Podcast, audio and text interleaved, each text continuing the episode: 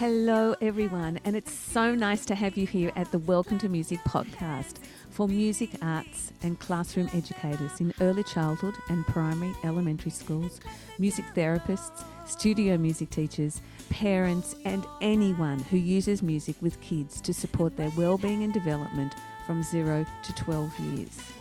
My name is Susie Davies Splitter, and I've been teaching music to all ages in early childhood, schools, and universities over many years. With my husband Phil, we run Welcome to Music, where we create music resources. We have a membership community and present training and programs for kids and educators. Our goal is to help build confidence and creativity and enrich lives through the joy of music. I hope that this podcast can support and inspire you and maybe even make your job a little easier through sharing tips chats, lesson plans, interviews, and great quality music resources to use with your children. I use an inclusive, multimodal, multisensory, and Orff based approach to help make the learning stick. Please enjoy the Welcome to Music podcast and find us at welcometomusic.net.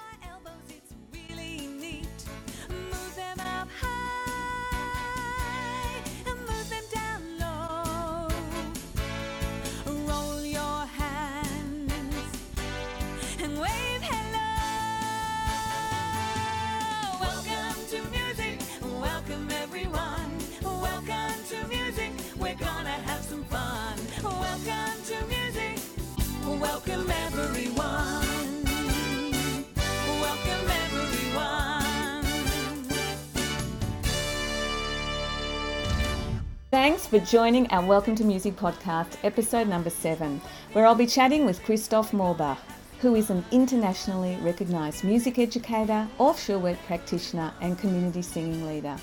He divides his time as workshop facilitator and music and movement teacher between Germany and Australia. Christoph retired as a senior lecturer in music education from Waikato University, New Zealand, and before that was lecturer in music education at the Australian Catholic University in Melbourne. In Germany, he provides vocal workshops for a cappella groups and teaches music and dance at the Youth Music Organisation in Berlin. Christoph is also an active board member of the International Orff Schulwerk Forum Salzburg, the IOSFS.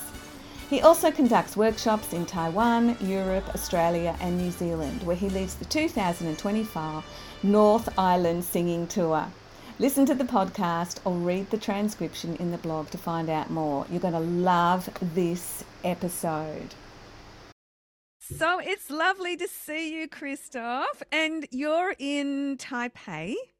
Yes, thank you, Susie. Yes, it's lovely to see you too. I am in Taipei, and it's quite nice. Um, it's almost exactly halfway between Frankfurt and Melbourne.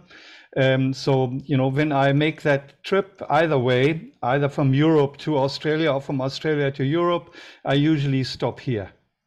Very nice. Very, very nice. And you've just been in Germany for quite quite a while. Yes, um, I spent time between about mid-April of this year and just very recently I arrived here in Taipei. So yeah, um, you know, on a personal level, can I say my dream to spend always half a year in Europe and the other half in Australia and New Zealand. At the moment, that seems to be working. Let's see what happens in the future. But for the time being, I'm very happy to looking forward personally to visiting my daughter in Melbourne, also visiting friends in Melbourne, visiting yourself and others, and being part of courses um, in New Zealand as well. You know, that's quite wonderful. It's a, it's a lovely opportunity. Well, Christoph, it's such a pleasure to be able to interview you because we've been friends for a long time. Indeed. I'm trying to think. Uh, 30 years comes to mind. I don't know, it's been a long, long time, yeah. hasn't it? And we met, of course, in Melbourne, but you've come from Germany. So let me start yeah. by asking you just explain to to everyone how did you get involved in music when you were a kid and i know there was some kind of family connection but if, if yeah. you can explain it to me Look, thank you, Susie, for asking that. I won't spend too much time on that question, on the personal question, because I'm also keen to to answer many of your other questions. But thank you for that. Um, th- thank you for that. Uh, look, it's, it's, somewhere it's simple and it's probably replicated in many other families. I come from a somewhat large family with five children. Both my parents played music, although they had different professions. My father played the piano quite profic- proficiently and in in a Catholic kind of context where I grew up. Uh, every Christmas time, my father would play Christmas carols on the piano, and we all sang. My mother sang a lot. She was also into theater, and she played the recorder early on. And my parents also danced. So that's where the wow. foundations. Yeah, that's where the foundations were. were. And as I mentioned already, there was a religious context. I grew up in a Catholic family, and already as a six-year-old, I was involved involved in a children's early childhood music group that sang twice a week at somebody's place, and often the focus was to learn Latin or other Christian songs that could be presented during a church service on a Sunday. So I found myself as a six and seven year old quite exposed in front of the altar of a Christian church, um, singing to the participants in the church, sometimes solo, sometimes together with others. Um, I guess, you know, very early on, I learned to express myself in such a way that other people could hear me.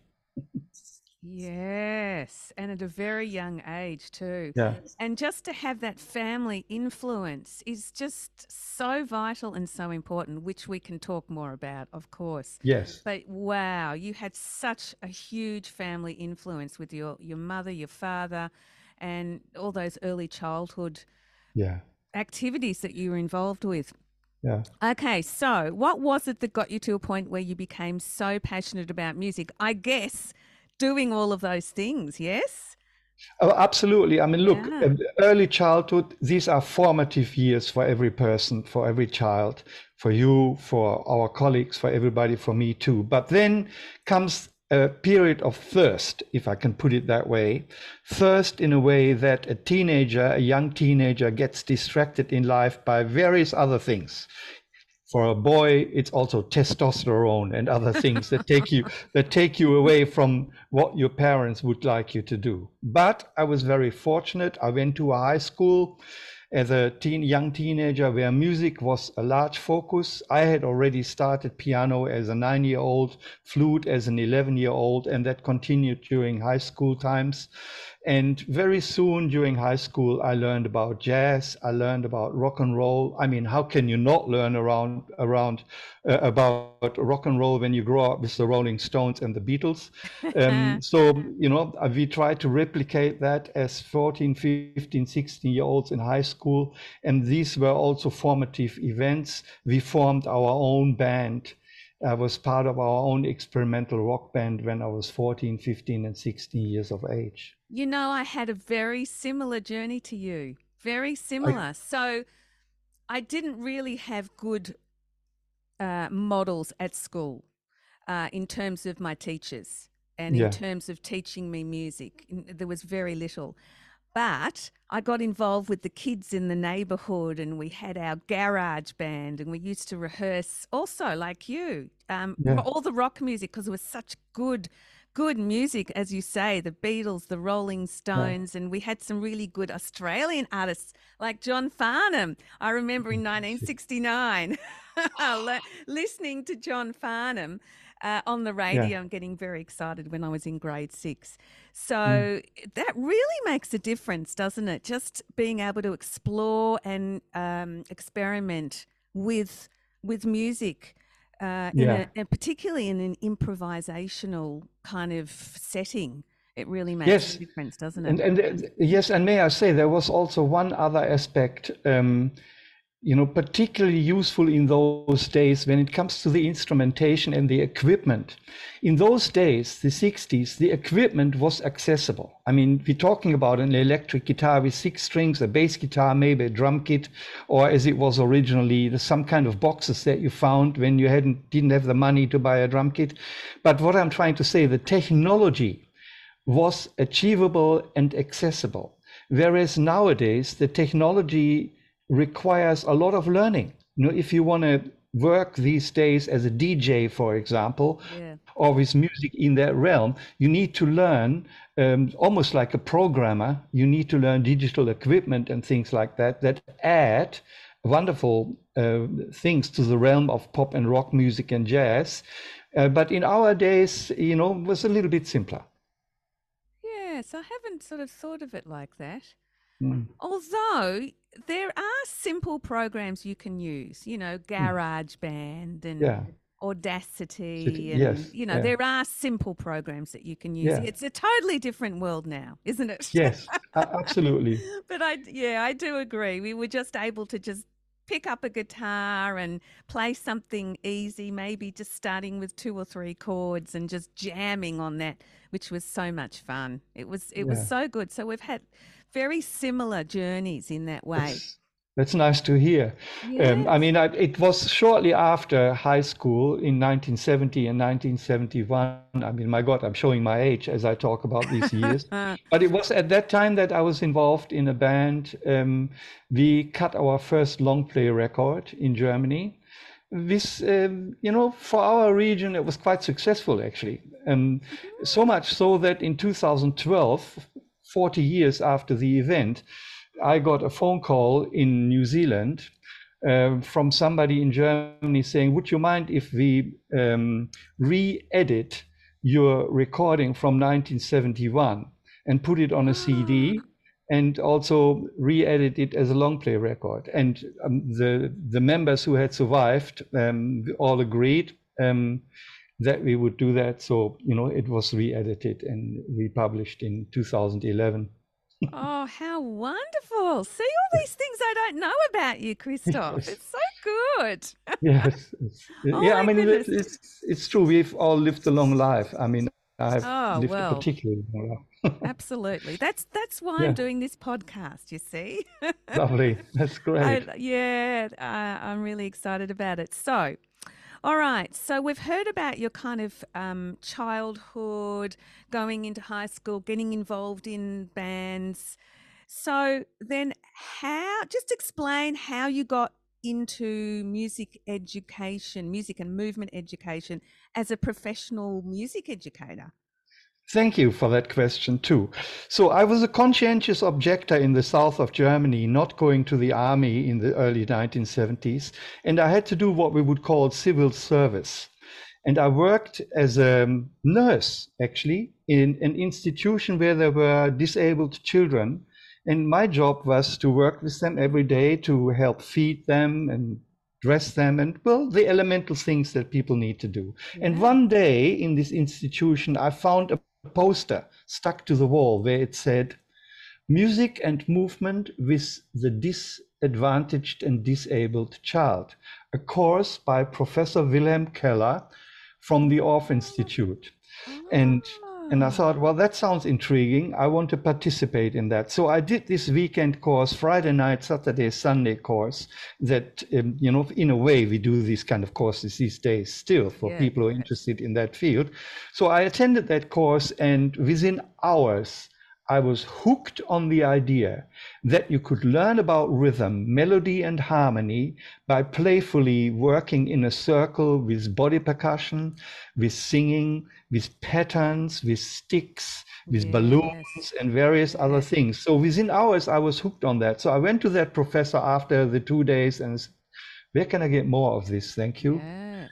And he said, Well, why don't you come to the open day at the Orff Institute in May, which I did and the rest you know i went on from there to actually do a course in the field of music and movement and improvisation because of my rock background, improvisation was always my thing. As a matter of fact, our rock band had a le- strong leaning towards jazz, and um, you know I was playing the flute in a jazz style in that rock band, like Jethro Tull in a way, um, and um, you know that's how it started. Okay, so basically, your tertiary education was the Orff course. Yes, I did And four. it- ye- yes, Yeah, so that was four years. yes. And now, do they have do they have that four year course now in German? Yes. They do. Yes. Because I know Eh, that they've got the one year English speaking. Well, it's nine months Yeah. English speaking Yeah. course. Okay. Yes. The Welcome to Music podcast is brought to you by the Welcome to Music membership, where for a small monthly or reduced yearly fee, you can download all of the notes, music notation, ukulele chord charts, and percussion arrangements for the podcasts, blogs, webinars, and freebie Fridays. Have ongoing access to over 50 hours of music education and video recordings suitable for early childhood and the primary elementary school. Access over 50 hours of professional development certificates for courses, webinars, and workshops. Access great discounts on events and products. And access hundreds of musical resources to use in your classrooms. Join us at welcometomusic.podia.com forward slash welcome dash to dash music dash membership dash plan. Yes, and it, it the what they call the A course or the bachelor course, uh, the one that I did is now five years, not four years. Really? And, and there is um, in the German language there's also, um, if you like, a graduate diploma, a two-year course. then there's the English-speaking course that you described, and um, there's all there are also various um, what I would call uh, what I would call um, you know alongside professional learning that is professional learning for teachers who stay in their job and you know once every six weeks they meet somewhere for two days to study the Orff um, Schulwerk ideas uh, know, like that Okay. So, all right. So you did this four year course back in Yeah. the 70s. 1970s late 70s to yeah, uh, back, yeah, back to- in the 70s. And anybody we would know who were your teachers? Tell us any, Oh, any absolutely. names? Yes. Yeah. So look, this is a good question too. I'm very grateful. I mean, of course, Barbara Haselbach, Hermann Regner, who published, uh, who who has passed away in 2008, but he published the American editions of Schulwerk Music for Children, Volume One, Two, and Three. He was strongly involved in publishing that. He was one of my teachers.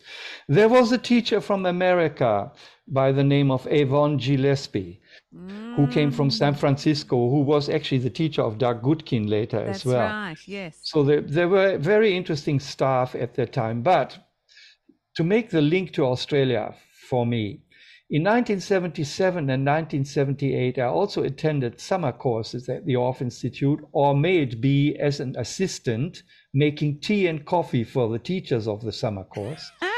and, and there was a teacher from Australia coming to these summer courses by the name of Richard Gill. Richard Gill. And I was, yeah, he taught in Salzburg at the summer courses, and I was allowed to visit his classes, to audit his classes, even though my job was to make him coffee. But I, I, I attended his sessions, and I was absolutely mesmerized by what he did, and I was engrossed with all his ideas and his skills and his pedagogical ideas as well. So you know at the end of in 1978 the end was it 1978 round about that time i asked him if i ever would make it to australia could i visit you? And he said if you come to australia i'll pick you up at the airport. Which in the end he did because the story doesn't end there it just briefly continues in that Dr. Regner, one of my teachers at the Orff Institute, did a teaching tour to Australia in 1978 for the uh, German Cultural Center. He came back to the Orff Institute when I was working there as an assistant. He came into the room and he said, Christoph, you like traveling, don't you? I said, Yes, I love traveling. Would you like to spend a year in Australia? And I said, Yes, thank you very much. And that was it. Um, then I found at the end of 1979, I found myself in Sydney, and lo and behold, Richard Gill picked me up at the airport in Sydney and took me into his family for the first few weeks. Yeah. How amazing. Yes. So amazing. Yeah. Goodness I, me. I was quite lucky, uh, I'd have to say, you know. And obviously, you already spoke English because I that spoke- would have been a bit of a prerequisite. yeah, I spoke some high school English. But uh, thank you, Susie, for mentioning that very important point for a music pedagogue, for all of us. Language is obviously incredibly Yes. important. So after I had done, after I had done a summer workshop in January up in Armidale in New South Wales in January 1980, I went back to my accommodation in Melbourne. And I realized if I'm to start here in February at a school and at university, as it was planned, I have to learn English language materials so that I can actually teach. So I spent every night and every afternoon listening to, in those days, audio tapes With materials from Richard Gill and others in the English language. And I learned these by heart. Um, you know, I mean, I, sometimes I still remember these kind of rhymes, songs, Yeah. riddles, and ideas. You know, that was my job. I had to learn these things. Luckily, I love listening to music still to this day. And I loved listening to these nursery rhymes and songs from various experts um, of Australia um, in those days. And um, it helped me when I started teaching there. Yes, my goodness. And of course, you know, we know we know that you didn't just stay for a year. Yes. So what happened? Look, thank you for asking that too, because the fact there were some significant meetings. In the first three or four months, I realized that people in Australia are very curious and very hospitable.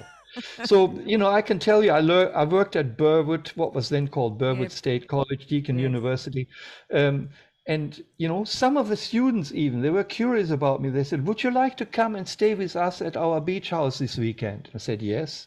And somebody else would say, We've got some horses out there past the Dandenongs. Would you like to come along with us? I said, Yes, for sure. Um, I also, incidentally, in those days, through coincidence, also through students, made connections with, can I say, the Jewish community, the Israeli community in Caulfield, in, uh, you know, if you like, your background, your, your region yes. um, originally. I, I met people there, um, and they invited me into their life. Come and eat with us. Come and spend the Friday night with us during our celebrations. I was absolutely amazed with the kind of warmth and hospitality that was extended to me, especially by the Jewish community Mm, in the context where I come from and you know where where, where my background was in Germany, you know, yes. that was even more so remarkable. And it was later in the year 1980, after I had already decided if I ever get a chance to stay here, I will stay. It is that um, it is it was there then that I met Audrey Klein, as she was called at that time, and Well, Gary she's, she's now she's now called Audrey Klein again. Klein again, yeah. So I met Audrey and Gary. We actually shared a house later in mm-hmm. 1981 and 1982, and we formed a band, Shenanigans. And again, I was invited into the community and and the music of Shenanigans and what we created together. That really did it for me. You know, I will never go away here. I mean, yes. we we hit it off very well with each other in terms of our ideas you know like every team of people there are you know creative frictions at times as well but um you know it was really fantastic what we were able to create with each other i mean in Oh. terms of our own enjoyment i mean I, I i can't even talk about what happened then later on in terms of how that band became famous but but simply sitting in our lounge room every day after classes and playing music together with mandolin and guitar and flute and singing and all of that and at some point in 1983 i had a hurdy gurdy and all of that uh, i mean the enjoyment that we created for each other was sublime Oh, and I just remember because I started getting involved with the Orff Yeah. movement shall we say, um, Yes. early 80s. Yeah. And I just, I remember going to workshops and camps, and oh, there were all sorts Yes. of things where, uh, you know, we'd just all get together and jam, and and you, particularly you and Gary and and Mm. uh, Audrey, would so often play at our conferences, and Yeah. and you were such an inspiration, really, to so many of us. Yeah. Uh, and as you say, uh, it wasn't long after that that uh, Shenanigans became very well known all around the world. I know you went overseas, Yeah. um, you went and uh, performed and uh, facilitated workshops over at the American Orff con- conventions. Yeah. Uh, and people still today are using all the wonderful recordings, all that beautiful folk music. So, for any listeners that don't know about Shenanigans, it's just a, a wonderful range of folk. Uh, folk music, folk dance music uh, from all around the world, beautifully recorded, uh, Mm. beautiful vocals, um, that is still used all these years later. Indeed. Um, uh, so personal circumstances made it in 1986 when my daughter Emilia was born in April 1986. Um, you know, I decided to to withdraw from the band. You know, I I felt I need a, a situation where I can um, securely look after my family. Um, 1986, Emilia was born. 1989, my son Anthony was born, and I made that decision. However difficult it was, but a, a lot of musicians make that decision Oh, at some point in their life, right. and um, and my involvement be, with the Orff Schulwerk Association in Victoria, and then other Orff associations became stronger. Yes, and would I be right in that at that time you then started teaching? You you took up uh, school Yeah. positions, music positions at schools. Yes. So I, Yeah. I, I, I had already always taught part-time somewhere. I'd also taught part-time at Melbourne University in the Faculty of Edu- uh, Faculty of Music with Orff classes. And then um, in about 1988 or 1989, I was asked by what was then called the Mercy College in Ascot Ah. Vale. I was asked, would you come and teach three days for us, for our students in this teaching program? Which I then took on. That seemed like a secure thing to do. And from then on, it went further and further. And I found myself from then on uh, basically in tertiary education. Yes, and of course Mercy College became the Australian Catholic University. Yes. Yeah. Um, and I remember going to workshops with you, Christoph. Um, Yeah. Pas- Pascoe Vale or Ascot Vale, it could have been. As- Ascot Vale. Yes. and then, of course, the university moved to East Melbourne. East Melbourne. Yeah. Yes. And um, yes, so you were involved in A- ACU for many, many years, weren't you?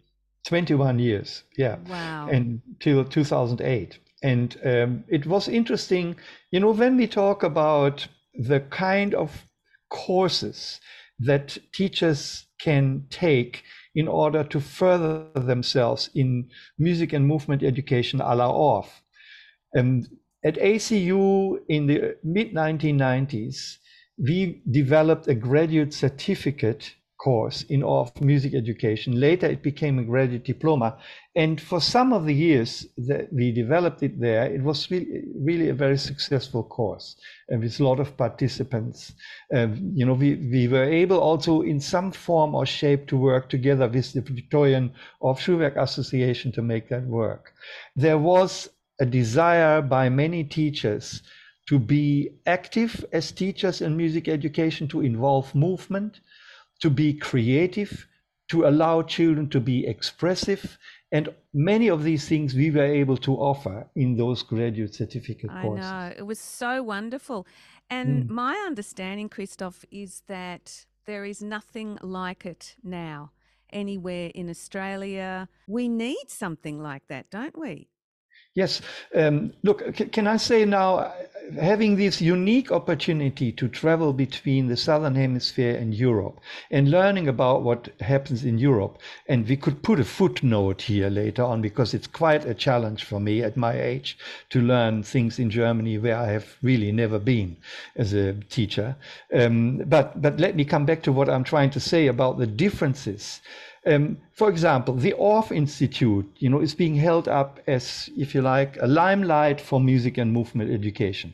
But it has to be said, in places like Munich, Berlin, Hanover, um, Prague, um, other cities in Europe, these kind of courses now exist as well.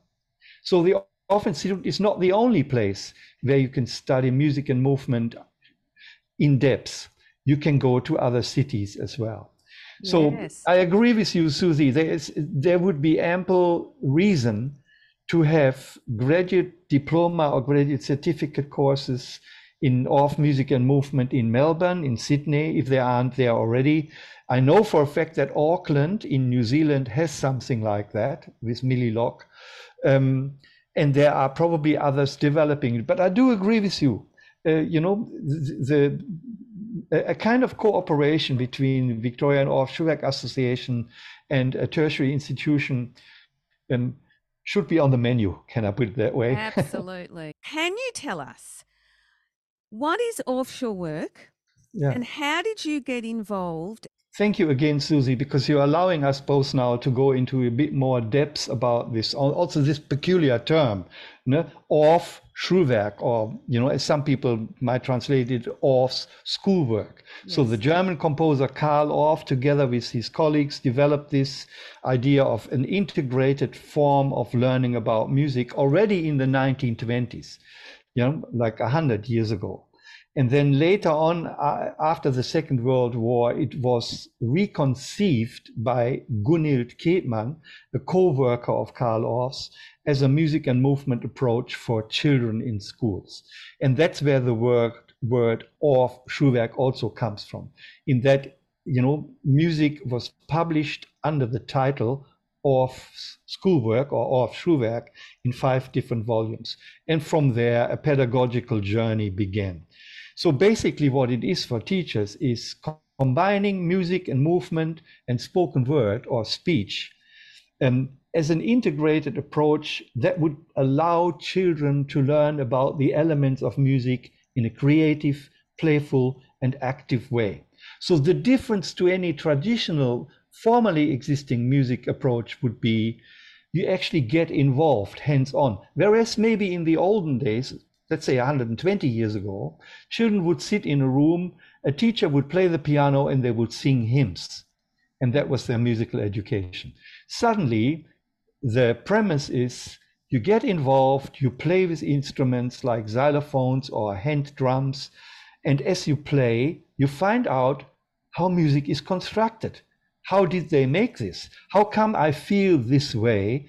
Uh, joyful, for example, if it's a joyful kind of pattern that I'm playing? How come I feel this way? So this approach quickly became popular because teachers realized children can get ownership. They own the music that they yes. make. What can be more motivational? And that, that makes such a difference. Yeah. When when people or children own the music. Yeah. Uh, they're so much more engaged. They're so much more motivated, aren't they? Yes. Um, to be part of that experience. This podcast has been brought to you by Welcome to Music, building confidence, creativity, and enriching lives through the joy of music. In the show notes, you'll find links to a summary of this episode and our social media platforms. And in the blog, you will find all the notes and the links to this episode. Our goal is to help make teaching and learning music easy and fun for all by using an inclusive, multimodal, multisensory, and Orff based approach to help make the learning stick. Find us at www.welcometomusic.net.